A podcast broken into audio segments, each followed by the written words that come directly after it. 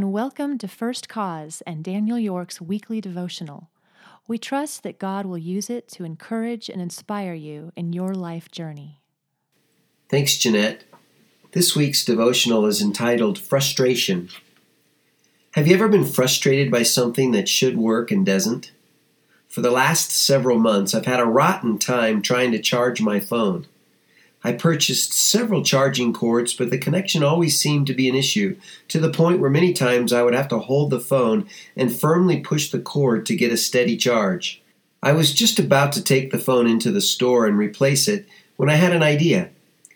Taking a pin, I probed the cavity where the cord connected, and immediately all kinds of dirt and matted hair began to come loose. Honestly, I felt pretty foolish. No wonder the phone was not properly charging. It was plugged up with debris. Our passage of meditation comes from Ezekiel chapter 24, verses 11 to 13. Set the empty pot on its coals, so that it will become hot and its copper glows. Then its impurity will melt inside it. Its rust will be consumed. It has frustrated every effort. Its thick rust will not come off. Into the fire with its rust. Because of the indecency of your uncleanness, since I tried to purify you, but you would not be purified from your uncleanness, you will not be pure again until I have satisfied my wrath on you. God shared with the prophet Ezekiel his frustration with Israel. He likened the people to a pot that was so badly rusted it could not be scraped clean. Anything cooked inside it was contaminated. The only solution was to heat the pot when it was empty so that the impurities finally melted off.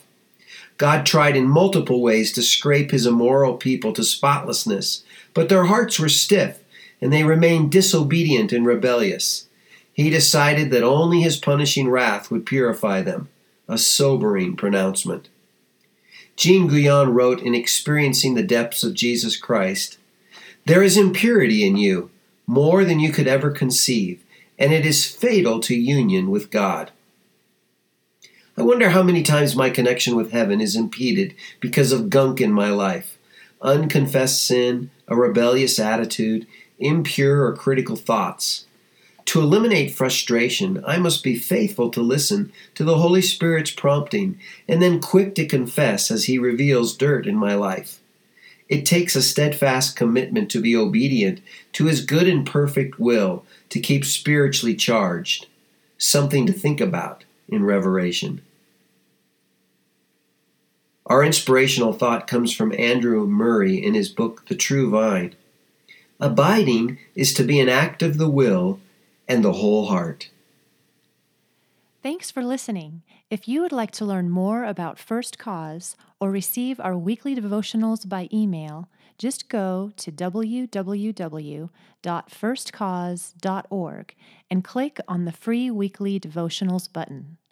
Our goal is to give you something to think about in Revelation.